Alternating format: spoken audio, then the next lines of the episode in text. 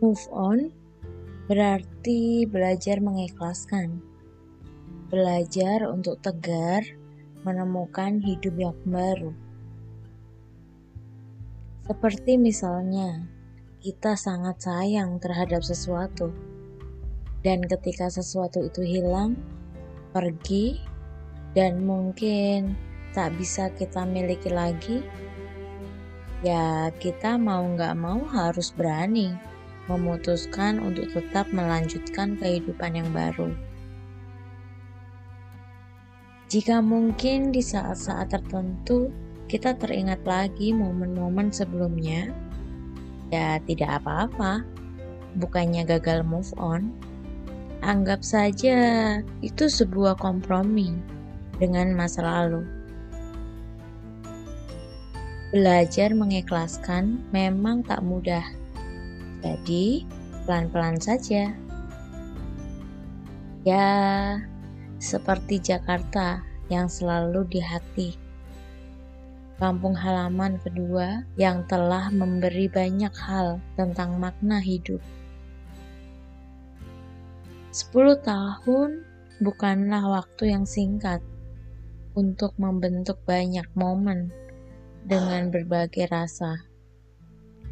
Di Jakarta inilah aku juga memiliki ruang pribadi untuk hidup, untuk hanya sekadar melepas lelah.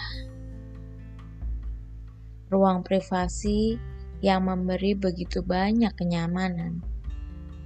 Ruang yang kusebut home dengan berbagai makna.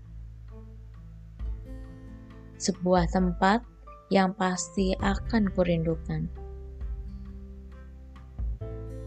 Ya, kota terjauh yang pernah kutinggali dalam kurun waktu yang sangat lama, hingga mempengaruhi banyak hal tentang separuh hidupku. Kupikir aku akan berakhir di sini, tapi ternyata tidak, karena beberapa hari sebelum tahun baru adalah saat-saat terakhir sebelum kepindahanku. Dulu sempat aku takut untuk pergi dari tempat ini karena takut momen-momen indah itu hilang. Tapi semakin ke sini aku sadar suatu saat nanti kita akan kehilangan momen indah itu dengan sendirinya. Saat ini kita hanya menjaga sebagian dan mungkin bisa dikatakan menunda. Ya, menunda sebuah kehilangan. Dan pada akhirnya momen indah akan kita simpan dan tetap akan menjadi masa lalu. Dan ketika kita mencoba untuk move on dari masa lalu, Saatnya kita memulai masa hidup baru dan mengikhlaskan apa yang telah terjadi.